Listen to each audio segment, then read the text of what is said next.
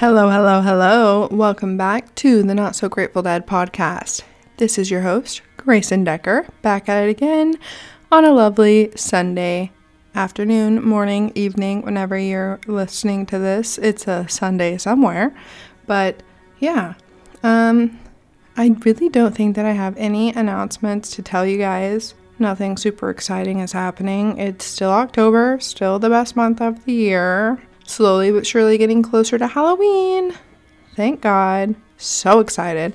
I don't know what I'm going to be though. So any suggestions for Creighton and I, that would be very appreciated because I have no idea what we're going to wear and we're having a Halloween party. So need to get that figured out soon. But uh, yeah, I don't know. Nothing else. Let's get into the case, you guys.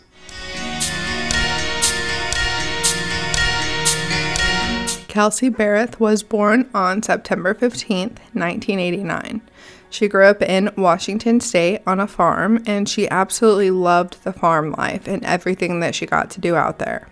She was a country girl through and through. Kelsey was known as a wonderful, kind soul. She was a beautiful twenty-nine-year-old living her life as an amazing mother, flight instructor, and a pilot. From a very early age, Kelsey was obsessed with flying and all things aviation. And because of this, once she got out of high school, she began studying aviation in Washington State. She was described as a great friend to rely on, and she was also very intelligent.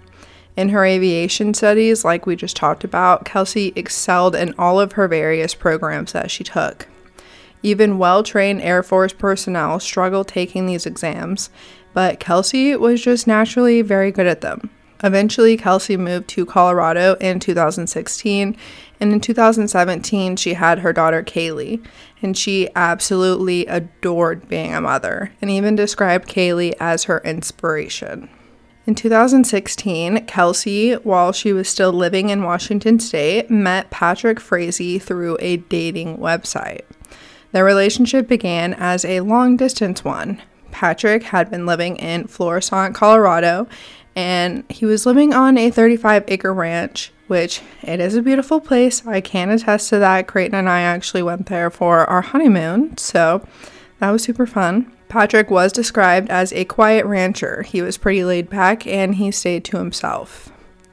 Kelsey Berreth eventually moved to Colorado from her farm in Washington to be with Patrick. The two of them did not live together at the time, but they were in much closer proximity to one another. And around this time as well, Kelsey was pregnant with her daughter, and her and Patrick got engaged. Kaylee was born in October of two thousand seventeen, and P- Patrick and her like still did not live together at the time. They did, however, share parenting duties for Kaylee. Kelsey's friend described her emotional state at this point as being slightly strained. She seemed stressed out and just not the happiest person. And Kelsey also confi- confided in her friends about ideas that Patrick may have had another female in his life. An ex-girlfriend who wanted to be with Patrick, but Kelsey did not really seem too worried about it at the time because of the distance between Patrick and the ex-girlfriend, and she just seemed confident in her relationship. Thanksgiving Day of two thousand eighteen was the last time that Kelsey Berreth was seen. She was seen at a Safeway with her daughter Kaylee buying sweet potatoes. When Patrick is questioned after she goes missing, he states that the day before she went missing, Kelsey stated that she no longer wanted to be in a relationship with him and that they needed to go their separate ways. Patrick states that Kelsey dropped Kaylee off and then he returned Kelsey's belongings to her. Her purse, keys to the car, keys to her townhome, and her gun. Patrick also stated at this time that he actually had her gun because he took it for her own personal protection. He goes on to say that Kelsey struggled with depression, basically stating that she was, trigger warning, suicidal, but all of Kelsey's friends say that this is not an accurate depiction of who Kelsey was at the time at all.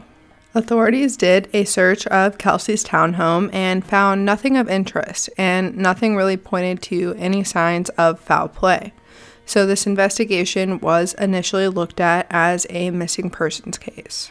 But when Kelsey's mother and brother go to look and check out the townhome, she begins to notice some super odd things. Kelsey had a shower mat that was missing, and the refrigerator looked as though it had been cleaned because there were these sort of streaks left behind. Later, her brother actually notices that there is blood on the base of the toilet in the bathroom. And this is obviously when they're like, okay, something is obviously wrong. Cheryl, Kelsey's mother, told investigators what she had found and that she was super worried. Investigators then go back to do a thorough investigation of the home, using chemicals to reveal more blood that may have been cleaned up. Investigators found that there were trace amounts of blood all throughout Kelsey's bathroom. These samples of blood were D N A tested, and they did, in fact, come back positively as Kelsey Berreth's blood. Investigators did start to believe at this point that foul play was definitely involved, and that Kelsey may have sadly been murdered. But they had no Kelsey and just a few samples of her blood. They needed more evidence. This case then would be f- viewed as a homicide case, and they needed the answers, and they also needed Kelsey.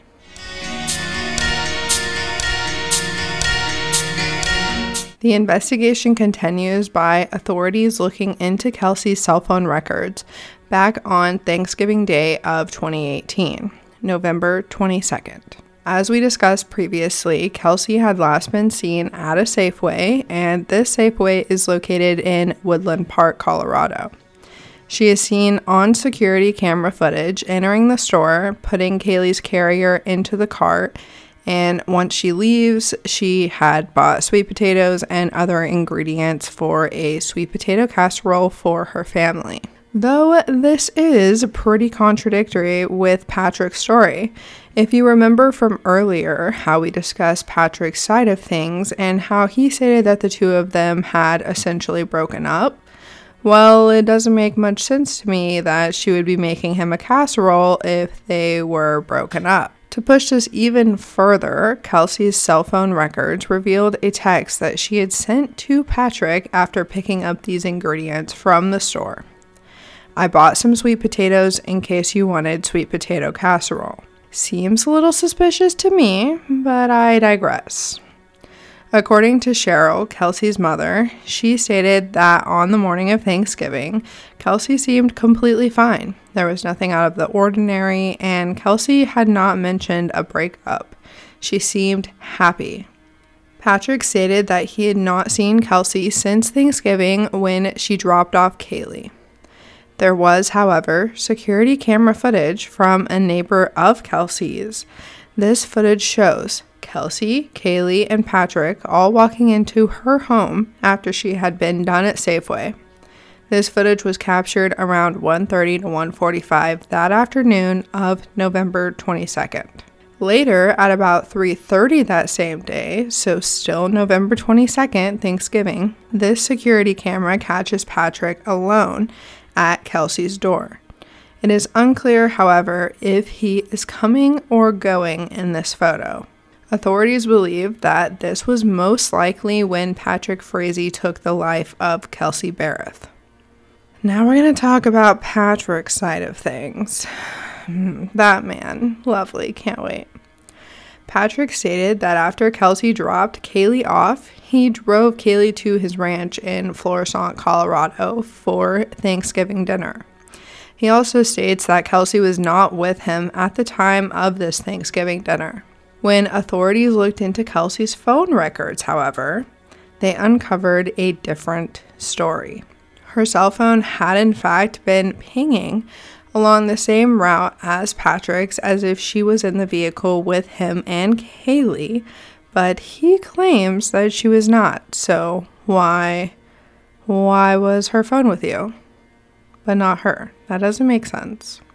Because of this, investigators believed that Patrick had taken her phone with him in an attempt to cover his tracks. Not only did they think the location pings were false, but they also believed that Patrick had falsified nineteen outgoing and ingoing calls and text messages in between the two phones, Patrick and Kelsey's phone. And this all happened over Thanksgiving weekend. One of these text messages, supposedly sent by Kelsey over Thanksgiving weekend, stated, "I'm going running. I'll call you guys when I get home." To which Patrick said, "Okay, be safe." Two days after Kelsey was last seen, so November twenty-fourth, twenty seventeen, authorities believed that Patrick had come up with this text conversation between him and Kelsey. "Patrick, are you awake?" Kelsey, "Sorry, I didn't hear my phone. Going to jump in the shower. I'll call you guys when I get out." Patrick, "Okay." Then, because Patrick had come up with this narrative that Kelsey said she wanted to end things the day before Thanksgiving, they believe that Patrick sent one more message to Kelsey's phone. And it read, "If this is truly what you want, I'll respect your wishes and give you space." Just interesting how lovely it all works out for him in that moment. Like, oh, she dumped me, and look at those text messages that I probably most likely sent from her phone. But whatever. Anyways, Sunday, three days after Kelsey was last seen on Thanksgiving Day, cell phone records show that while Patrick's phone stayed at his ranch in Florissant, Kelsey's phone was heading out of Colorado. And at this point as well, the record showed that Kelsey had supposedly texted her supervisor stating she would not be going into work. And then she also sent a text to Patrick stating, "Do you even love me?" This "Do you even love me" text was found to have been sent from a tower near Gooding, Idaho, nearly eight hundred miles away on November twenty-fifth. So, what is going on here? We have no idea where Kelsey is at, but her phone is somehow in Idaho, eight hundred miles away. How did it end up there?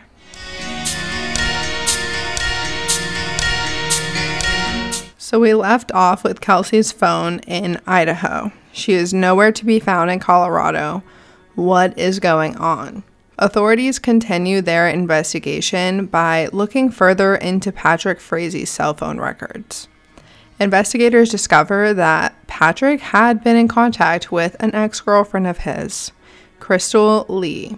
He had made multiple phone calls to her around the time that Kelsey went missing, and Patrick had actually known Kelsey for over a decade. She was known as a horse-loving country girl, and in two thousand eight, Crystal was even the queen of the Magic Valley Rodeo in Idaho.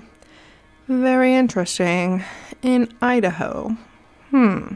Initially, investigators had the belief that Crystal Lee had been the one to drive to Idaho with Kelsey's phone, seeing as she most likely knows the area well. But from the jump, when she was asked about Kelsey and Patrick, she denies knowing either one of them. Investigators then asked her when the last time she spoke to Patrick was. And basically, Crystal states that she doesn't know and she would have to look at her phone, and then she's like, oh, it was probably in the last month. Girl, you literally just said you didn't know him, but I digress. Whatever. It just, that's so stupid. She then goes on to say that the re- the only relationship that she has ever had with Patrick is basically that of a business relationship. She said that she was interested in some of his horses, but that was it. Lies upon lies upon lies with this case. Crystal and Patrick had actually met just after high school, and it is discovered that their relationship had sparked back up just eight months prior to the disappearance of Kelsey. Crystal had just recently gotten a divorce, and the two of them had been having a sort of affair. About a month before Kelsey actually disappears, Crystal had confided in a friend of hers, stating that Patrick had asked her to take care of his baby mama for him. She goes on to tell her friend that he had asked her to kill the mother of his baby. Crystal was apparently bawling during this conversation, extremely distraught and scared. Patrick had told her that he wanted her to do this because Kelsey supposedly wanted to take him back to court so she could get sole custody of Kaylee. He also said that he was worried that Kelsey would harm Kaylee, which obviously there was just no evidence of this. Kelsey loved being a mother and loved Kaylee with every fiber of her being. So that statement just does not make sense. About a month after Kelsey had gone missing, Michelle, Crystal's friend, takes this information to the F B I. And shortly after this, the F B I questions Crystal Lee again. And this time, she shares a different story.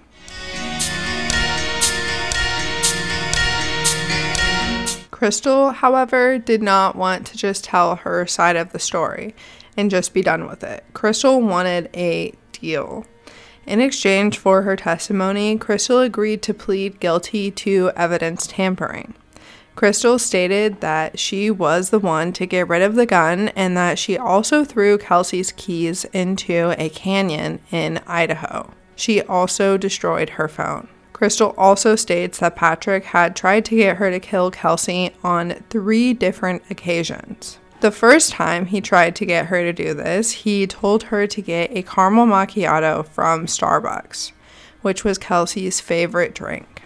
He then wanted her to put poison in the drink. Two months before Kelsey actually went missing, Crystal drove from Idaho to Colorado. This is twelve hours, might I add. And she picked up a caramel macchiato. And then she told investigators what she recommended to Patrick as a poison.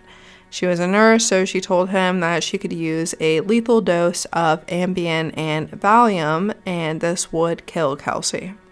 Crystal supposedly puts this lethal dose in the coffee, and she drives to Kelsey's townhome. She knocks on the door, and Crystal goes on to tell Kelsey that she is new to the neighborhood and that she overheard that Kelsey was the one that helped rile Crystal's dogs back so that they wouldn't get hit, et cetera, just keeping them safe. But obviously, this is a made-up story, and she states basically that she must have the wrong person because that definitely was not Kelsey that did that. Supposedly, Kelsey does in fact take this coffee, but it is unclear what happened to the coffee after that. Crystal does end this with stating that she couldn't poison the coffee. She just could not do that to someone, and it just it wasn't going to work, so she just gave her the regular caramel macchiato. But this obviously made Patrick angry. Patrick Frazee then comes up with a different line of action. Patrick tells Crystal that he has this metal pipe and that he's going to leave this metal pipe outside of his home for Crystal to come and pick up. He wanted Crystal to then take this pipe with her to Kelsey's townhome, wait for her outside of her door, and hit her on the back of the head with it when she comes outside. Which, dude, that's fucking crazy. Why, I just can't understand at this point, like, why was Crystal not just going to the police to begin with? This man is asking you to completely murder his fiance. Like, that's just fucking ridiculous. Crazy ass motherfucker. Crystal tells investigators that she did get the pipe and she drove to Kelsey's townhome, but she did not actually carry out this heinous attack and she left. She drove back home to Idaho. Again, this angered Patrick, so he gave her one more plan to murder his fiancée. This time, he wanted Crystal to use an aluminum baseball bat. She obviously does not carry out this plan either, and he just gets even more pissed off. Phone records show that Patrick had called Crystal on Thanksgiving Day around four thirty that afternoon. And you know what he said to her, according to Crystal? Quote, "You need to get out here now. You got a mess to clean up." Crystal tells Patrick that she can't come to Colorado that day, but she would a few days later. She goes on to say that she loads up her vehicle in Idaho with tons of cleaning supplies and bleach. Along with the cleaning supplies, she brings trash bags, rubber gloves, and hair nets. So that is a very incriminating list of supplies, if you ask me. After she loads up this crazy number of supplies, she heads to Colorado. This is just two days after Thanksgiving. She arrives at Patrick's ranch, where he had left a set of keys to Kelsey's townhome out for her. She takes the keys and drives to the townhome. Crystal states that this crime scene in Kelsey's house is horrific. There is blood everywhere. Kelsey's body, however, was not inside. Crystal spends about three to four hours cleaning up the crime scene, putting things beyond repair in trash bags, and she throws all of these out later. Crystal also goes on to say that Patrick had told her that when she was cleaning, she needed to keep an eye out for a tooth, which Crystal found, and she put it into a trash bag and threw it away with the rest of the things. Crystal states that she had intentionally left some blood for investigators to find. After the cleanup, Crystal tells investigators that Patrick told her the story of what he did to Kelsey. Patrick states that he had first had Kelsey play a guessing game with scented candles. He had them lined up in front of her, and he used a t-shirt as a blindfold. He was apparently trying to get her to guess the scents of each. While she was playing this game and Kaylee was in her bedroom asleep, Patrick began hitting Kelsey with a baseball bat. He then went on to tell Crystal that after he had killed her, he put her body in a large black plastic tote. And there was also security camera footage from an A T M showing Patrick on Thanksgiving Day driving through to withdraw cash. But you know what else you can see in this security footage? His truck bed, and in his truck bed, there is a black plastic tote. Investigators actually take Crystal to Patrick's ranch, and she describes how she and Patrick drove to the ranch together, and she watched him burn the black tote. She states that he took gasoline and poured it into the tote and set it on fire. And she also admits that she herself gathered wood to add to this fire.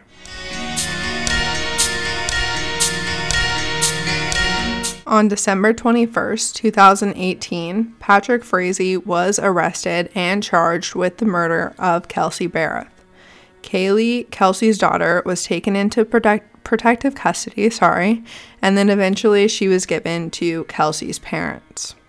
During the trial, the prosecution described Patrick Frazee to the jury. He was a charming man, he was manipulative, and also very controlling.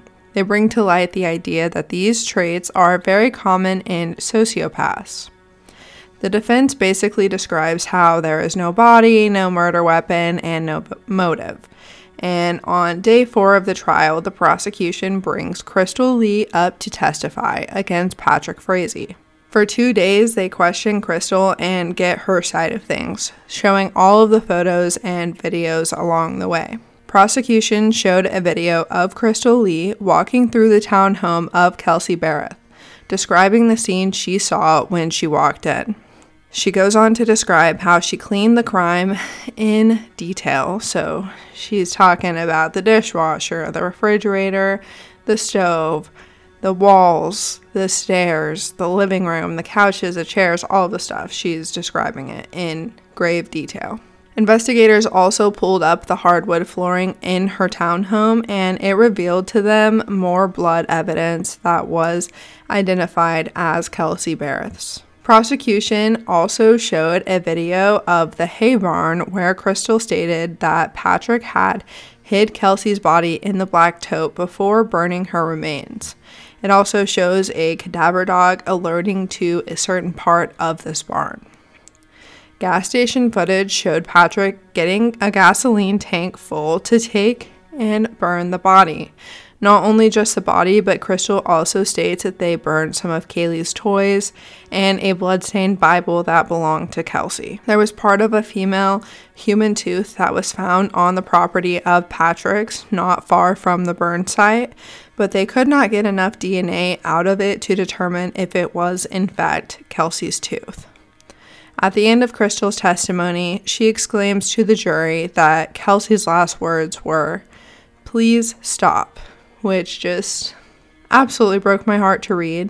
Patrick did, in fact, not stop this attack, but continued to brutally beat her with a bat continuously.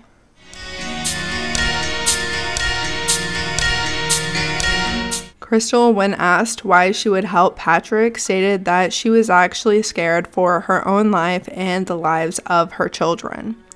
To end the trial, there was one more witness for the prosecution, and they actually did not know about him until partly through the trial. This witness was an inmate with Patrick.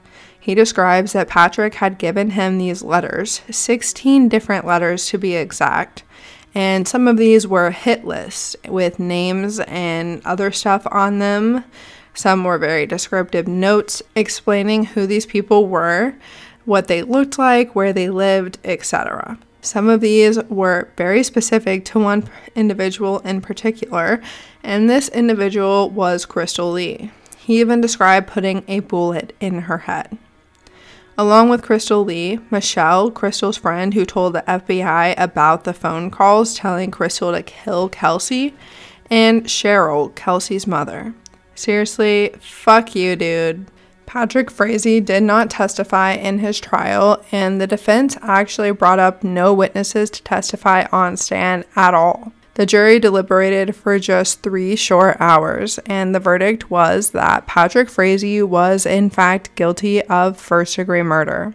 Patrick was sentenced to life in prison plus one hundred twenty-six years. He will never leave prison, as he should. He should always be there. Thank you. But I digress. Crystal Lee is faced with a maximum sentence of just three years, and I personally personally do believe that Crystal got away with a lot. She could have actually helped Kelsey, and she could have saved her life on multiple different instances, but she stayed quiet and compliant with a crazy-ass man. And in twenty twenty-one, Crystal's sentencing of just three years had actually been vacated, and she will be resentenced at a later date. Are you kidding me? This case absolutely breaks my heart, and Kelsey just seemed like such a wonderful person, and her life was so sadly just ripped away from her. Kelsey's remains have never been found, which is just also another heartbreaking factor. Her family has never been able to put their daughter and sister to rest, and that just breaks my heart. But that is the case of Kelsey Berreth.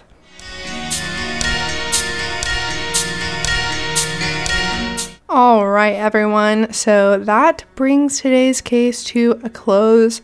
I hated it. That man is just a piece of shit. I cannot deal with people like that. Really just bothers me. And also just Crystal's behavior as well. He could have helped so many times. And I get being scared of somebody, but you gotta try at least, you know? You just gotta try.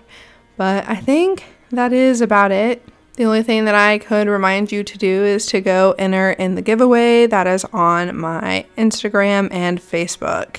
It is the announcement also about the spooky special that is the week before Halloween. And I would love to give you a spooky basket. So please go follow and like that post and leave a comment with your favorite Halloween movie to watch during this time of the year. And I think that's about it. I'm going to tell you my socials and then I'm going to let you go. My email is the not so grateful dead pod at gmail dot com.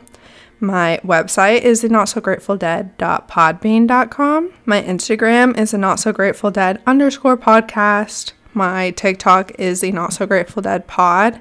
And my Facebook is the not so grateful dead podcast with Grayson Decker. And that is about it. I love you all, and I hope you have a wonderful week. Happy Sunday. Happy football Sunday. Yeah. All right. I'll talk to you later. Bye-bye.